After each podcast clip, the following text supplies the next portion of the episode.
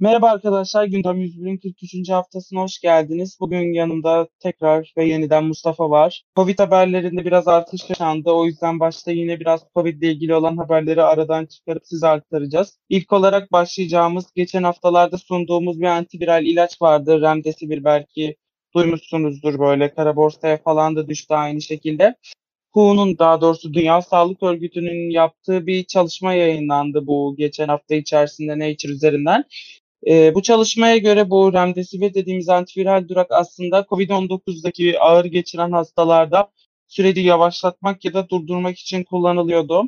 Ama 11 bin insan üzerinde yapılan bir çalışmaya göre 405 hastaneye yayılmış bir şekilde ve 30 ülkede aslında bu remdesivirin o kadar etkili olmadığını hatta immün sistem açısından ve COVID'e karşı bağışıklık ve daha yavaş geçirme olabilir, COVID'i durdurma olabilir, semptomatik tedavileri yönetme amacıyla hani uygulanmasında hiçbir etkisinin olmadığı sadece aslında biraz hani rastlantısal böyle e, bireylerin bağışıklığı güçlüyse zaten hafif atlatmalarına yönelik sürece bağlı olarak ilerlediği gözlendi. Mesela Boston Üniversitesi'nden yapılan açıklamalar var. Genelde Amerika'dan açıklamalar yapılmış doktorların ve immünologların çalışmalarına göre. Yani aslında remdesivir evet hafifletebiliyor ama aslında ilacın hani bu kimyasal içeriği ne bakıldığı zaman ve total olarak 11 bin kişi üzerine oranlandığı zaman bir etkisi bulunmuyor.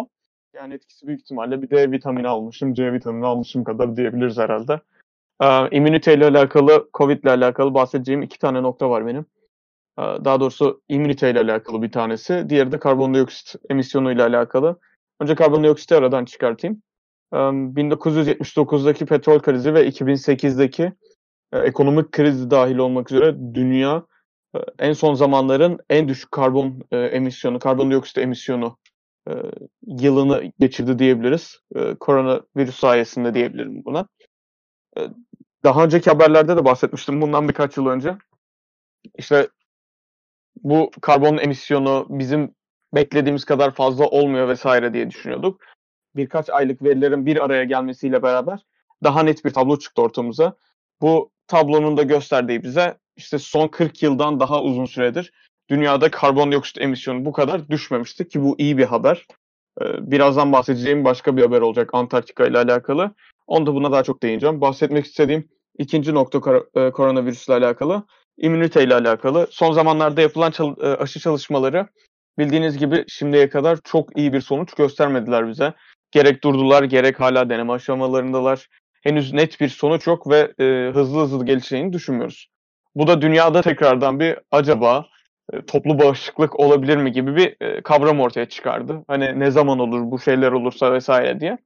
Ancak immünite ile alakalı e, yapılan başka çalışmalar da var tabii ki. Toplum immünitesi olur mu olmaz mı diye. Bu hastalıkta net bir toplum immünitesi kavramı oluşabileceği düşünülmüyor. Bunun da temel sebepleri var. Bazı hastaların ikinci kere koronavirüse yakalanmaları bunlardan bir tanesi. İkinci olarak da bu hastalık bakteriyel kökenli hastalıklarla çok benzerlik göstermiyor. Ondan dolayı da e, bir toplu immüniteden şu anda bahsetmek çok da mümkün değil maalesef.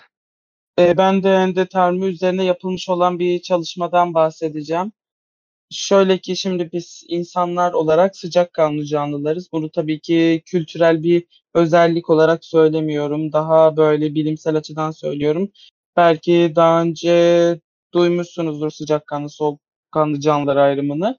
Günümüzdeki memeliler ve kuşlar sıcakkanlı ve bu özellik bu canlı gruplarına aslında evrimsel açıdan büyük bir avantaj sağlamış gelişim sürecinde.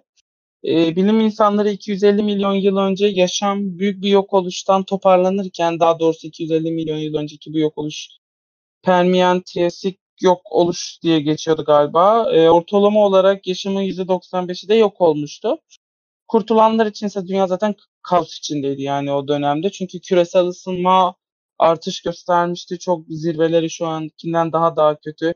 Okyanuslar asidifike olmuştu. Asitlik oranı artmıştı. O yüzden içilebilir su vesaire çok sıkıntıydı. İki ana tetropod grubu kurtulmuş hatırladığım kadarıyla. Bir de işte günümüzdeki memelilerin ve kuşların bazı ortak ataları da kurtuldu. Endotermi yani sıcakkanlılık bu dönemde büyük bir avantaj sağladığına yönelik olduğunu düşünüyorlar. E, endotermik canlılarda e, bu iki dediğim memeli ve kuş grubunda aynı anda bulunmalarını yani hani aynı evrimsel özelliği kazanmışlar o dönemde iki grupta. Bağlantı olmamasına rağmen ikisinin de bu özelliği kazanmış olması aslında çevre koşullarının evrimsel olarak bu iki canlı grubu analog ortalog organlar vardı. Belki bahsetmiştik daha önceden hatırlarsınız. Çevresel seçilimin baskısıyla aslında aynı köken olmasa da iki canlıda da benzer bir özellik ortaya çıkıyor. Dediğim gibi bu endotermiye geçişte postür açısından bir değişim yaşanıyor canlılarda. Postürle beraber bu küresel ısınma ve sıcaklık değişimlerine karşı adaptasyon çok önemli hale geliyor. Ve bu sayede aslında türün devamlılığının sağladığını ve uzun vadede de yine e, birkaç yok oluşla beraber ve iklimsel bir işte kış devrine, bir buz devrine sonra yine bir sıcaklık aralığına girmesiyle beraber aslında bu adaptasyonlara uyum sağlayabilmesi için bizlerde yani memelilerde ve kuşlarda bu özelliğin uzun vadede ortaya çıkmasının aslında bu yok oluş sonrasına bağlantısını açığa çıkarmış bu çalışma. Az önce bahsettiğim karbondioksit olgusuna şimdi geri dönmek istiyorum. Antarktika ile alakalı e, yapılmış bir tane çalışma var. Bizim okulun da olan bir projesi bu. Aynı zamanda çoğu e, insanın da hayalindeki bir e, durum diyebiliriz. Antarktika'ya gitmekten bahsediyorum. İşte en büyük hayaliniz nedir sorusuna ah, bir gün Antarktika'ya gitmek istiyorum. Yedi kıtayı da gezmek istiyorum. İşte e, dünyanın yedi kıtasına giden yelkenliyle ilk işte yelkenci olmak istiyorum, denizci olmak istiyorum gibi kavramlardan bahsedenleri sanırım sadece ben duymadım şimdiye kadar. Ee, Antarktika'dan bu kadar bahsediyorken ve insanlar da bu kadar ona gitmek istiyorken e, tabii maalesef belki farkında olarak belki farkında olmadan yaptığımız zararlar söz konusu. Geçen yıl Şubat ayında Antarktika'da şimdiye kadar görülmüş en sıcak hava e, sıcaklığı ölçüldü ve 20.75 dereceydi bu. Bu sıcaklık son 70 yıl içerisinde yıl boyu görülmüş en yüksek sıcaklıktan yaklaşık 2 derece daha yüksekti. Ortalamalarından bahsediyorum. Bu yüzden bu büyük bir sıkıntı yaratıyor. Um, tabii Antarktika'nın e, sadece bu sıcaklık değil e, yok olmasını sağlayan e, dört tane temel etmen var. Bunlardan bir tanesi mesela balıkçılık. Özellikle omega 3 yönünden yüksek olan krill denilen ufak balıkların avlanması bu ekosistemde ciddi bir sıkıntı yaratıyor ve özellikle de Güney Amerika'ya yakın kısmında Antarktika'nın ciddi bir ekosistem bozulmasına yol açıyor. Bunun yanı sıra az önce bahsettiğim gibi turizm yaklaşık ikinci sırada geliyor bu zarar verme olgusunda. Yıllık 74 bin kadar turist e, ziyaret ediyor. Sezonlukta yaklaşık 20 bin diyebiliyoruz rakam olarak. Mesela geçen yıl 75 bin kişi yaklaşık olarak ziyaret etti deniyor. Bunun arkasından gelen üçüncü bir neden de belki inanmayacaksınız ama e, araştırıcıların yarattığı e, tahribat, kirlilik diyebiliriz. Nasıl yani denebilir? Özellikle e, bizim gibi üniversite gruplarının Antarktika gibi unik, benzersiz bir yer bulmasına kaynaklı olarak dünyanın en fazla istasyon kurulmuş bölgesi haline gelmiş bu bölge. Ve bu istasyon kurulması aşamasında tabii ki araçların gelmesi, petrol getirilmesi, elektrik çekilmesi gibi bir ton iş var. Ve bunların yarattığı bir kirlilik oluşumu var. Bu kirlilik oluşumu da özellikle dünyadaki başka yerlerle karşılaştırınca ciddi anlamda yüksek seviyelerde kalıyor. Ee, inanılmayacak bir şekilde bilim insanları Antarktika'ya oldukça zarar veriyorlar. Dördüncü sırada ise e, tabii ki de e, iklimin değişmesi geliyor. E, dünyanın her tarafının ısınması Antarktika'nın da ısınması demek oluyor. Özellikle güney denizlerinde bir ısınma Antarktika'da buzulların erimesini hızlandırıyor ve su sıcaklığının yükselmesine sebep oluyor. Bununla alakalı yapılabilecek çalışmalar tabii ki bu bahsettiğim dört olayın da ortadan kaldırılmasıyla alakalı olabilir. Ancak tabii ki de çalışma istasyonlarının buradan kaldırılmaması gerekiyor. Sonuçta bunların asıl görevi bilimsel olarak bir şeyler katabilmek ve belki orayı koruyabilmek. Ancak bunu yaparken gerekirse üstte bir Antarktika Koruma Kurulu kurulup bu istasyonların işte e, kullan, kullandıkları enerjiler azaltılmalı ya da çevreye sadece ekolojik olarak geri dönüştürülebilir atıklar kullanılmalı, elektrik gücü sadece rüzgardan elde edilmeli gibi olayların olması gerektiğini düşünüyorum. Ben de şimdi fizik alanındaki bir gelişmeden bahsedeceğim. Şimdi bilim insanları aslında ölçülebilecek olan en küçük zaman ölçüm biriminin ölçümünü gerçekleştirdi. Şimdi bunu böyle söylediğimde tabii ki hiçbir şey anlaşılmıyor büyük ihtimalle. Zaman ölçü birimleri nedir işte? Saniye, saat, dakika, gün, ay, yıl. e, saniyenin binde biri diyoruz işte onun o kadarı trilyonda o kadarı onların da aslında bir bir bir her 10 katta bir bin katta bir kendi adları var. Zeptosaniye konusunda yeni bir rekor kırılmış. Peki bunu nasıl tanımlayabiliriz? Yaptıkları ölçümü şöyle bir ışık parçacığının fotonun hidrojen molekülünden geçme süresini hesaplamışlar değil ölçmüşler diyeceğim. Çünkü bu zaten matematiksel olarak hesaplanabilen bir şeydi. Spesifik olarak gel, e, olmak gerekirse 247 zeptosaniyeyi ölçmüş oluyorlar. Bir zeptosaniye ne derseniz bir saniyenin milyarda birinin trilyonda biri oluyor. Daha önce zaten bilim insanları 2016 yılında lazer kullanmışlardı ve 850 zeptosaniyenin ölçümünü gerçekleştirmişlerdi. E, günümüzdekinde ise ölçüm için X-ray teknolojisi kullanılıyor. X-ray teknolojisinde tek foton hidrojen molekülündeki iki elektron itiyor yayılımla. Bu da onun yanındaki hidrojen molekülünü etkiliyor. Onun yanındakini etkiliyor derken böyle suda seken taş tarzı bir dalga modeli oluşuyor üç boyutlu ortamda. Soğuk hedefli recoil iyon momentum spektroskopisi reaksiyon mikroskobu kullanılarak ölçüm yapıyorlar. Bu ölçümü nasıl gerçekleştiler derseniz az önce adını telaffuz tekrar etme girişimi bulunmayacağım mikroskop şunu ölçüyor. Atomik olarak e, moleküler parçacıkların hareketini e, tespit edebiliyor anlık olarak. Anlık olarak ölmesi, olması çok önemli. Çünkü dediğim gibi hidrojen atomundan geçişini bir zeptosaniye daha doğrusu bir değil de 247 zeptosaniye olarak alıyorlar.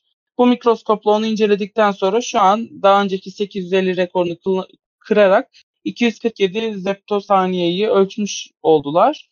Bu nerede işimize yarayacak derseniz hassas ölçüm cihazlarında, atomik saatlerde, GPS'lerde, uydularda vesaire zaman çok önemli. Bazen bunu yaşamıştır. Bilgisayarınız hata verir ama güvenlik açısından mesela bankametrikler de bazen hata verebiliyor. İşte merkezi sunucuyla saat uyuşmuyor, GPS'iniz hata verebilir. Aslında biz zamanı evet kendi kurduğumuz evrendeki bazı işleyen olayların üzerine zamanı algılama biçimimize bazı birimler verdik ve onların hesaplamasını sıralı işleyen sistemler kurduk ama matematiksel, fiziksel, biyolojik saatimiz de var aynı şekilde. Çalışmalarda aslında ne kadar hassas olabilirsek bu bizim için o kadar iyi. Büyük ihtimalle az önce bahsettiğin o bir kısaltmayla ACDC, NF gibi bir şeyler koyarlar diye tahmin ediyorum. Çünkü sen okuyana kadar benim nefesim bitti diyebilirim. Bir sonraki bahsedeceğim olgu e, henüz yeni keşfedildi ve bizim beynimizde anıların nasıl oluşturulduğuyla alakalı aslında. Nasıl kaydediyoruz, nasıl kaydetmiyoruzla alakalı. Bir olgunun beynimize kaydedilmesi ve bunu hatırlama sürecimizle alakalı iki tane temel olgu fark edildi. Bunlardan bir tanesi o olguyu adeta böyle bir CD'nin üstüne yakma vardı eskiden. O CD'nin üstüne yakma işlemi gibi o anının kaydedilmesi ve o anının kaydedilirken aynı zamanda arka plan gürültülerinin, arka planda istenmeyen seslerin silinmesi şeklinde olduğu keşfedildi. Çok uzun bir haber değil ancak bunu okuyunca çok hoşuma gitmişti. Biz çünkü olayları hatırlarken en büyük sıkıntılarımızdan bir tanesi de bu. Hep iyi yanlarıyla hatırlıyoruz. Tüm istemediğimiz kötü yanlarını siliyoruz gerçekten. Ve bu e, beynimiz tarafından kaynaklanıyor.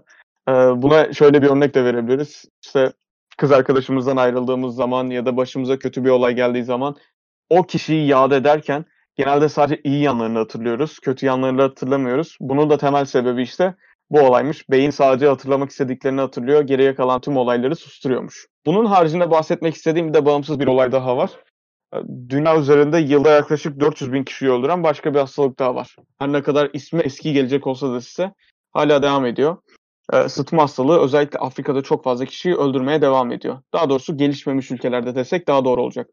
Şimdi sıtma, sıtma hastalığına kullanılan bazı pestisitler var. Yani böcek ilaçları, böceğe karşı kullanılan ilaçlar. Ancak bunlarla alakalı son zamanlarda artık bir immün sistem gelişmişliği oluşmaya başlamıştı böceklerde. Özellikle deltametrin denen bir maddede. Hatta e, şöyle diyeyim, bazı sinekler pestisite dayanıklı hale gelmeye başlamış. Yani kendilerine karşı kullanılan ilaçlara dayanıklı hale gelen bazı sinek türleri oluşmaya başlamıştı. Bizim burada bahsedeceğimiz sinek türü iki tane. E, çünkü bunlar asıl olarak sıtmayı taşıyıcılar. Bunlardan bir tanesi Anopheles quadrimaculatus, diğeri de Aedes aegypti. Yani Mısır'da görülen bir tür aslında çıkış kökeni olarak. Bu sinekler sadece iki tür yaklaşık olarak bu 400 bin vakanın, ölüm vakasının hemen hemen başını çekiyor. Ee, bu deltametrin maddesi e, sineklerde sinek öldürücü ya da sinek kovucu olarak kullanılıyordu. Ancak şu anda bazı sineklere etki etmesi 3 saati vesaire buluyordu. Bir bilim insanı bir deneme yapmış ve e, bu maddeyi mikrodalgaya koyayım demiş. Neden olduğunu bilmiyoruz ama iyi bir deneme olmuş. Mikrodalgaya konduğunda bu maddenin mikroskopik olarak şekli değişiyor. Ve bu şeklinin değişmesinden sonra bir deney grubu oluşturmuş. E, dört tane e, olmak üzere. Bunlardan bir tanesinde Anopheles quadrimaculatus'u eski tip delta metrinle. İkincisini de e, ısıtılmış delta metrine maruz bırakıyor. Üçüncü grupta Aedes aegypti'yi ısıtılmış e, delta metrine.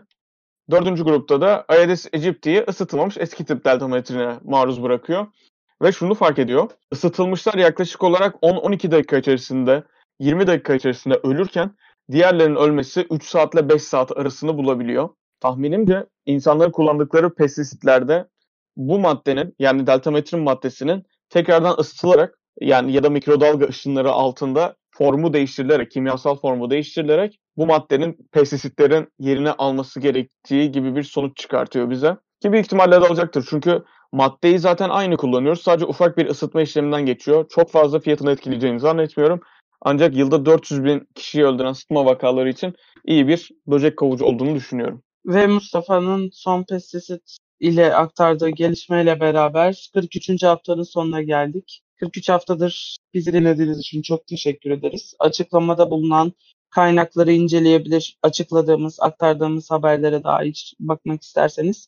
Ayrıca en altta bulunan iletişim kaynaklarından da bize ulaşabilirsiniz. Tekrardan dinlediğiniz için teşekkürler. Sağlıkla kalın. İyi günler.